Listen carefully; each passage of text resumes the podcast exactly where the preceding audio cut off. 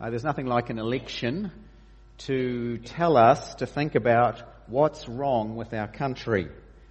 Uh, that's all the politicians talked about. They said, oh, we've got a cost of living crisis, poor people are getting poorer, rich people are getting richer, youth crime, domestic violence, growing lists of the sick and the suffering.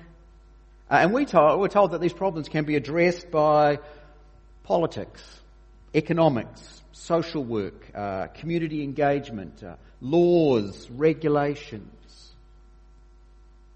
But we should ask, seeing as we change the government every three years, is there a deeper problem in our society beyond the reach of the levers of government?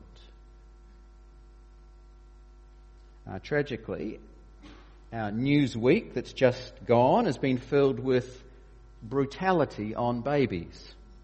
Uh, Israeli babies butchered, uh, Palestinian babies bombed, uh, and here in New Zealand, baby Roo beaten to death in his own home. Uh, is this just war and murder? It's all just down to religion and history and geography and injustice and poverty and or should we ask the question, is there a deeper problem that, that doesn't make it to the news line, news headlines, that, that, that tells us something about what's actually happening? Or perhaps you might reflect on your own life. Uh, harsh words, selfish actions, moral failures, mental struggles. Is that just that's just who I am. You know, I wish I was better. You know, I'll, I'll, I'll try harder next time. It's just, that's all there is.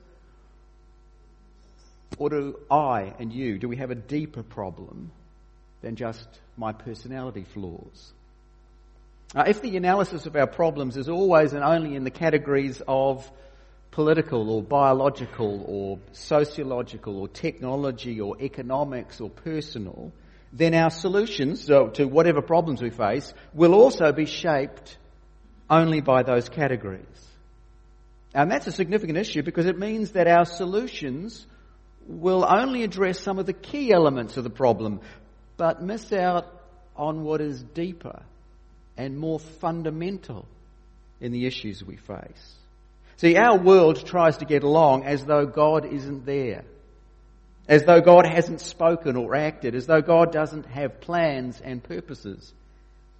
And when it comes to what's wrong with our world, people also try to operate as if there is no Satan, no devil, no power of evil. See, for Christian believers struggling in a hostile world, a world of persecution and suffering, John, the writer of the book of Revelation, pulls back the curtain and says all the hardship, behind all the hardship that believers face is satanic power, aiming to disable and destroy God's people. There is an enemy. There is an evil one, a deceiver, the snake called the devil or, or Satan who leads the whole world astray. Uh, we've come to a section in uh, the book of Revelation where John is pulling back the curtain on satanic power at work in the world.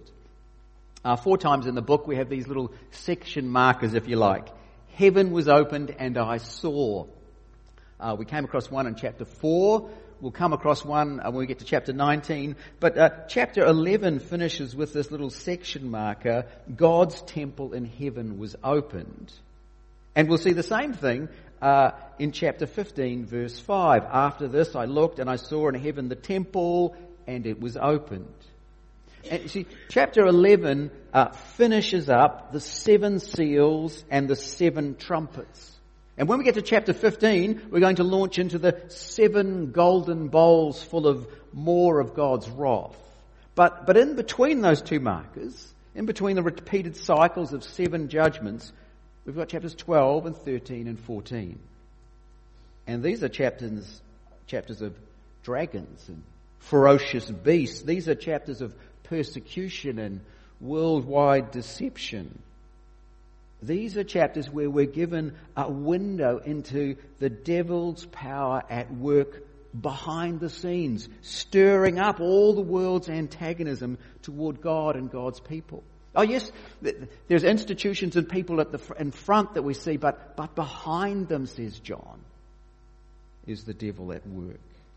Now, as colourful and dramatic as these chapters are, remember that what we are, what we've been given is not something designed to be coded or confusing.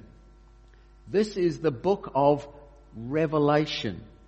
That which was normally concealed or hidden is being revealed. The curtain's being pulled back to show believers the truth about the world.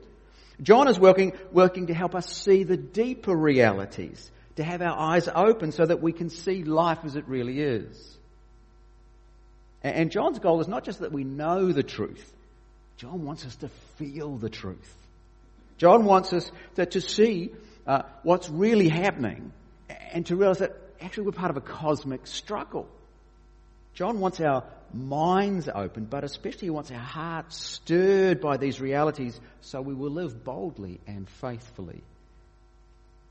And there is nothing like the intense and terrifying scenes pictured here in chapter 12 to burn the truth into our hearts and minds about the reality of Satan as the enemy of God's people. Uh, in chapter 12, we kind of have a short history of the world. Uh, we have three scenes. In the first scene, Satan tries to defeat Christ. In the second scene, Christ defeats Satan. And in the third scene, Satan is furious with Christ's people. Uh, let's look at each of them turn. Uh, firstly, Satan tries to defeat Christ, but he fails, verses 1 through 6. A great sign appeared in heaven, a woman clothed with the sun with the moon under her feet and a crown of 12 stars on her head. She was pregnant and cried out in pain as she was about to give birth. Then another sign appeared in heaven an enormous red dragon with seven heads and ten horns and seven crowns on its heads. Its tail swept a third of the stars out of the sky and flung them to the earth. The dragon stood in front of the woman who was about to give birth so that it might devour her child the moment he was born. We have the scene. A woman is about to give birth with a dragon poised next to her, ready to eat the baby the second it pops out. It's a pretty gruesome image. What's going on? Who are these three characters?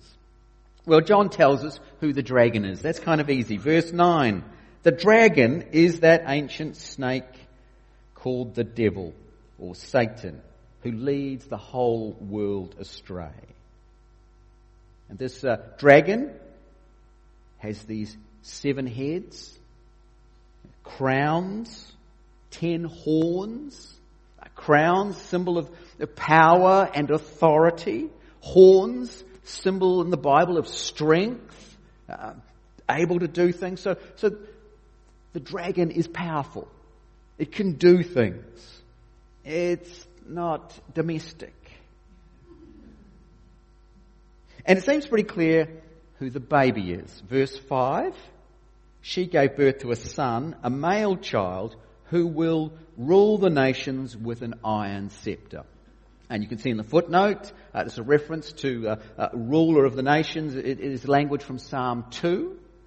So it's a promise about God's king, the Messiah chapter 2 and 19 of the book of Revelation, it's a promise applied to the Lord Jesus. So, dragon is Satan, the baby is the Lord Jesus. Who is the woman who gives birth? Now, perhaps your first thought might naturally run to Mary. I mean, she gives birth to Jesus. That's what we remember each Christmas. But, but John points us elsewhere. So, verse 1, the opening description of the woman. She was clothed with the sun, with the moon under her feet, and a crown of 12 stars on her head. Uh, this is an allusion uh, all the way back to Joseph's dream in Genesis 37, where, where he has this dream about uh, the sun and the moon and 11 stars coming and bowing down to him. It's about Jacob, his father, and his mother, and his 11 brothers bowing down. Here, here it's 12 stars, all the brothers. This is, this, this is the picture of uh, God's people, Israel. This is the people of God who will eventually go uh, down into Egypt. Uh, then in verse 14, Uh, the woman is taken by the wings of an eagle to a place of safety in the wilderness. And again, this is an allusion uh, to Exodus 19, where, where God reminds the Israelites, I carried you on eagle's wings and brought you to myself. And then verse 17, the enraged dragon is going to attack the rest of the woman's offspring, those who keep God's commands and hold fast their testimony about Jesus. I mean, it could be the other siblings that Jesus has, but it's, it's much more likely that we're talking about Christian believers here, those who hold uh, to their testimony about Jesus. Uh, these other children of the woman are Christian believers. And you put all those three clues together, the woman represents uh, God's people in the Old Testament, God's people in the New Testament. The, the one people of God, the, the, the church we would say today. And Jesus comes from the people of God, from Israel. He's given birth from the people of God. And so this is the scene we have in verses 1 to 6. Satan the dragon is poised and prepared in advance for the arrival of the Messiah, and he's ready to destroy Jesus at his birth. Now that's the dramatic imagery, but, but do remember what, what that looked like in history at the time of Jesus' birth. King Herod issued an order to kill all the baby boys, to have them executed. And we see here that behind his selfish ambition, his grasping for power, oh, John says, no, satanic power was at work, scheming to murder Christ. Oh, we also know about the beginning of Jesus' ministry. Now, just as he's getting started in his public ministry, Satan is there, trying to tempt Jesus, to deflect and derail Jesus with the temptations in the wilderness. And you roll on a little bit uh, towards the, the crucifixion. We see Satan at work in the events leading up to the cross. Remember Judas deciding to betray Jesus? But how do the gospel writers describe that? Satan entered into him. See, Satan is ready to devour Jesus at any and every opportunity. Well, the, the action in John's vision uh, goes quite quickly. Sort of, we zoom from Jesus' birth and we whisk through his life, death, and resurrection and go straight to his ascension into heaven, all in one verse, verse 5. She gave birth to a son, a male child, who'll rule all the nations with an iron scepter, and her child was snatched up to God and to his throne. There's all of Jesus' life, one verse, he's born and he ascends. And the implication is that Satan's missed the opportunity. It's too late for him to devour Christ. He's already enthroned at the right hand of God. Uh, I mentioned before that, that, we have this quote from uh, Psalm 2 being applied to Jesus. Uh, he will rule the nations with an iron scepter. Uh, psalm 2 is the coronation psalm. Uh, the song that you, you, you, sing as part of the ceremony when uh, an Israelite king is crowned. And Psalm, tell, Psalm 2 tells those who would be rebels and fight against the Lord, they're too late. God's already installed his king, says Psalm 2. Well, here in chapter 12 of Revelation, Satan's too late. The Lord Jesus is already on the throne of heaven. Uh, the dragon's mission has failed. That's the opening scene of chapter 12. The dragon tries to destroy Christ, but he fails. And scene 1 finishes with verse 6 The woman fled into the wilderness to a place prepared for her by God, where she might be taken care of for 1260 days. Now, we'll come back to that uh, because our next scene overlaps with it in time. Uh, scene one, Satan tries to defeat Christ, but it's a failure. Scene two, Christ defeats Satan. Scene two, it's set in heaven. Verse 7. Then war broke out in heaven. Michael and his angels fought against the dragon, and the dragon and his angels fought back. But he was not strong enough, and they lost their place in heaven. The great dragon was hurled down, that ancient snake called the devil or Satan who leads the whole world astray. He was hurled to the earth and his angels with him. Then I heard a loud voice in heaven say, Now have come the salvation and the power and the kingdom of our God and the authority of his Messiah. For the accuser of our brothers and sisters, who accuses them before our God day and night, has been hurled down. They triumph over him by the blood of the Lamb and by the word of their testimony. They did not love their lives so much as to shrink from death. Now, this could be a confusing passage. Uh, some have mistakenly thought this is a kind of reference to Satan originally being turfed out of heaven and then he appears next in the Garden of Eden to tempt uh, Adam and Eve. The Bible has vague hints of that. Most of that idea, I think, comes from uh, poetry, Paradise Lost, uh, not the Bible. But anyway, that, that's not what's happening here. Uh, what we have here in Revelation 12, uh, with a graphic picture of angels warring in heaven, is the heavenly counterpart to the victory of Christ through his death and resurrection. That is, we're looking at the heavenly perspective on the scene that's just played out on earth. We've seen the dragon outwitted and outmaneuvered as Christ is born, lives, crucified, resurrected, and now installed on the throne of heaven. And now we sort of switch camera position, if you like, and we're in heaven watching an action replay as this child becomes king and is enthroned and, and plays out in heaven with Satan losing a long war. And he's hurled out of heaven.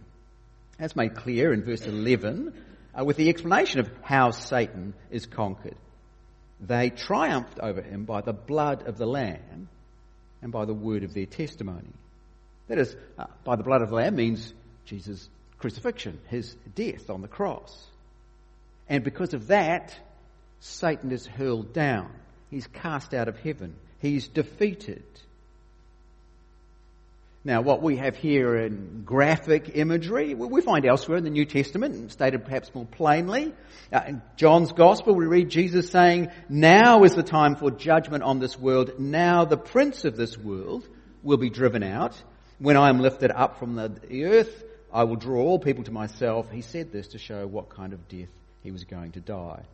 Or the Apostle Paul to the Colossians, when you were dead in your sins and the uncircumcision of your flesh, God made you alive with Christ. He forgave us all our sins, having cancelled the charge of our legal indebtedness, which stood against us and condemned us. He's taken it away, nailing it to the cross, and having disarmed the powers and authorities, he made a public spectacle of them, triumphing over them by the cross. See, Jesus' death accomplishes many things forgiveness from God, salvation from judgment, uh, adoption into God's family, freedom from slavery to sin. And on the list of achievements of the cross, Satan is defeated, along with all demonic power. And what does the defeat of Satan look like for us? Well, what does it mean? Well, one of the things it means is that Satan's weapon of accusation is taken away. Uh, look at verse 10. For the accuser of our brothers and sisters, who accuses them before our God day and night, has been hurled down. Uh, the word Satan in Hebrew uh, just means accuser. So Satan is armed with the power of accusation.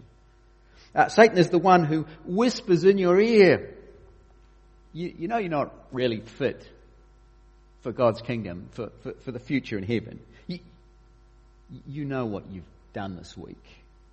You know that sin. You did it again, didn't you?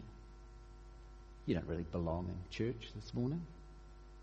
Uh, Satan whispers in our ear all sorts of accusations. And here's the problem the accusations that Satan whispers are true. You're not fit for heaven? I'm not by nature. Oh, the way you've behaved this week, you shouldn't call yourself a Christian. And rightly, I shouldn't. See, Satan has the role of the sort of prosecuting lawyer in a, a, courtroom before God the judge. And God doesn't throw the case out of court because the case is valid. I do. You do have a case to answer. So, how does Jesus rescue people like us from Satan's prosecution? Well, by taking away from Satan the power of accusation, because Jesus takes away from us the guilt of our crime. As Jesus dies for us as a sacrifice, as he pays the penalty for our sins, in this way, our slate is wiped clean. Our debt is cancelled. Before God the judge, All the charges against us read, paid in full. And now Satan stands before God, the judge, ready to accuse us, and discovers there isn't a crime that's left which Jesus hasn't paid for. Satan prevailed as the accuser as long as he could point to our sins. But the blood of the Lamb was the price paid for the cancellation of our debt. Uh, the blood of the Lamb wipes away our guilt of sin forever. Uh, this is how Jesus has disarmed the accuser, and so Satan is hurled down. Verse 11, they triumphed over him by the blood of the Lamb and by the word of their testimony. Uh, the word of the testimony isn't, uh, as we so often use it, kind of a reference to my story, but rather it's a declaration of Jesus' story. Uh, it's, so to speak, the sort of sworn testimony that we would make about Jesus. It's holding fast to the gospel. Satan has been defeated as accuser. Oh, it doesn't mean that he still won't accuse you. Uh, it doesn't mean that you'll never have a guilty conscience or doubts or worries about the future. Uh, he will still accuse believers, but they are empty charges. They are the accusations of a corrupt lawyer bringing charges he knows won't hold up into the courtroom of a righteous judge who will throw those charges out. So here's the history of the world so far. The devil is ready to devour Jesus, but he fails. And Jesus dies on the cross. He defeats Satan, and Satan is hurled out of heaven. Now that all sounds like a time for great celebration, and it is, verse 12, therefore rejoice you heavens, and you who dwell in them. Satan's got the boot from heaven. So lots of singing up there. But Woe to the earth and the sea because the devil has gone down to you. He's filled with fury because he knows that his time is short. Uh, which brings us to scene three. Uh, the devil now pursues the church with great fury. Satan, defeated in heaven, hurled down to earth, is now full of fury. Satan's been mortally wounded but he still operates with all the vicious anger of someone who knows that his end is coming. Verse 13, when the dragon saw that he had been hurled to the earth, he pursued the woman who had given birth to the male child. The woman was given the two wings of a great eagle so that she might fly to the place prepared for her in the wilderness where she would be taken care of for a time, times, and half a time out of the snake's reach. I do see that verse 6 and verse 14 are, are bookends. Uh, both verses, we have the woman fleeing from the dragon into the wilderness. Uh, we have a place prepared for her uh, to be taken care of by God. And we have the same time period. 1260 days is equivalent to a time, times, and half a time. A year, two years, and half a year. It's the same as the 42 months we saw last week. They're all different ways of expressing the period of time that is half of seven years. Half of that number that we've been talking about is the, the full or complete time. In other words, three and a half is shortened time. It's less than it might have been. Uh, nevertheless, it's still a chunk of time. There is a trial and ordeal to go through, but it's shortened. It's less. And those bookends wrap around this scene in heaven it's a way of inviting us to sort of compare and contrast what happens on earth with the woman and the uh, being chased by the dragon and what happened in heaven. See, Satan is flung out of heaven, which means his fury will be experienced on earth, but also that the, the, victory of Christ that saw Satan expelled from heaven, they triumphed over him by the blood of the Lamb and by the word of their testimony, and they did not love their lives so much as to shrink from death. That was the means of victory in heaven. That will be the means of victory over Satan on earth. Well, the fury of Satan's unleashed against the people of God, the church, verse 15. Then from his mouth the snake spewed water like a river to overtake the woman and sweep her away with the torrent. But the earth helped the woman by opening its mouth and swallowing the river that the dragon had spewed out of its mouth. Then the dragon was enraged by the woman and went off to wage war against the rest of her offspring. Those who keep God's commands and hold fast their testimony about Jesus. It looked like a series of kind of near misses. The dragon pursues the woman, but she's given wings of the eagle, and so she flies away to safety in the, in the wilderness. Again, it's, it's imagery from the Old Testament. Israel in the wilderness, brought to God out of the clutches of Egypt, delivered to Mount Sinai on eagle's wings, so to speak. Then, then Satan tries to sweep the church away in a flood, but God opens the earth and it swallows the river. Uh, perhaps it's an allusion to the, the people of God cornered by Pharaoh and his Egyptian army against the Red Sea until God opens up a way through the waters to rescue his people. See, the, the dragon gets close, but the woman is miraculously rescued by God. Satan gets close to destroying God's people, but God miraculously preserves his church. Verse 17 The dragon was enraged at the woman and went off to wage war. That's, that's the banner, that's the explanation for here and now, for the day and the age in which you and I live. Satan failed to defeat Christ. In fact, Christ defeated Satan, taking away his, his power as an accuser. So Satan is furious and he rages against God's people, the church. And time and again, in church history, it looks like the church will be wiped out by Satan. I mean, if you lived in the first century and you were one of the seven churches that we looked at in chapters two and three, I mean, it looked like a very real possibility these churches will disappear. I mean, Christianity was tiny, this minuscule religion, barely hanging on as imperial power would be used surely to, for Satan to sweep it all away. Which of those first believers could imagine faith in Jesus would conquer the Roman Empire? Uh, down through the centuries, there have been times when it looks like the entire church has lost its way in false doctrine and heresy and failed morality. Uh, the gospel looks dead and buried. But God raises up a reformer and the gospel is rediscovered. Perhaps today here for us in New Zealand, the, uh, the number of churches and the number of Christians shrinks every year the relentless pressure of our secularist Western world, our New Zealand culture that says, ah, you're all idiots. Christianity's nonsense.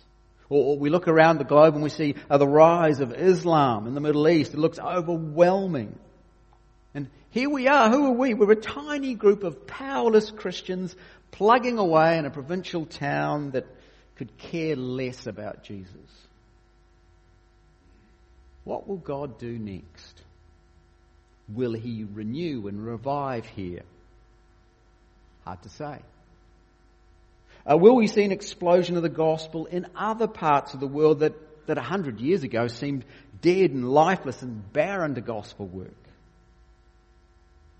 More people have become Christians coming from Muslim backgrounds over recent decades than all the 15 previous centuries put together the fastest growing church in the world at the moment is in Iran. Who could imagine that? I said, one day, on the last and great day, we'll look back across all of history and we'll look at all those near misses. Surely the church is going to get what? Oh no, got rescued. Oh, we're going to, no, God saved it there. Satan furiously raging against God's people, the church and yet miraculously the church will be victorious on the final day. Because Jesus really is building his church and the gates of hell will not overcome it. Oh yes, Satan can and will inflict serious damage on individuals and congregations. Oh, there's pain to go through, discouragement and disappointment because Satan is at work we have an enemy and not all the battles will go our way. Oh, the war is won, the ultimate victory is assured, but there will be skirmishes, there will be losses.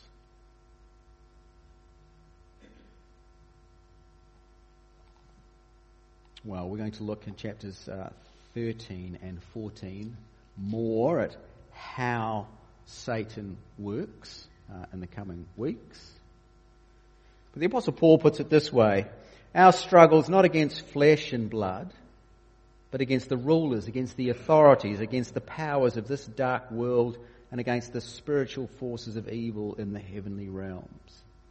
That's Paul's way of putting in a letter. Uh, John expresses the same truth, but with much more dramatic imagery and emotional charge. Because John wants Christian believers not only to see the world with new eyes, he wants us to feel deeply the cosmic struggle that we are part of. Satan is exercising evil, demonic power behind the scenes, leading the whole world astray. And John, through Revelation, wants to stir us to live bravely and faithfully as an enraged dragon is waging war against Christian believers who keep God's commands and hold fast their testimony about Jesus. Let's pray together. Father in heaven, we want to give you thanks and praise.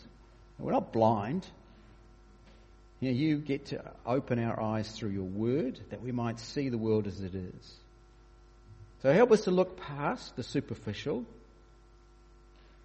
to see satanic power at work, to put our hope and trust in the Lord Jesus, that we might conquer through the blood of the Lamb and through a persevering testimony about Jesus. Help us to play our part in your great cosmic battle as we build and work for the Lord Jesus and serve his church together. We thank you. We know that victory comes and has been won through the Lord Jesus. And on the last day, we will rejoice with you. Give us faithfulness for this day, we pray. Amen.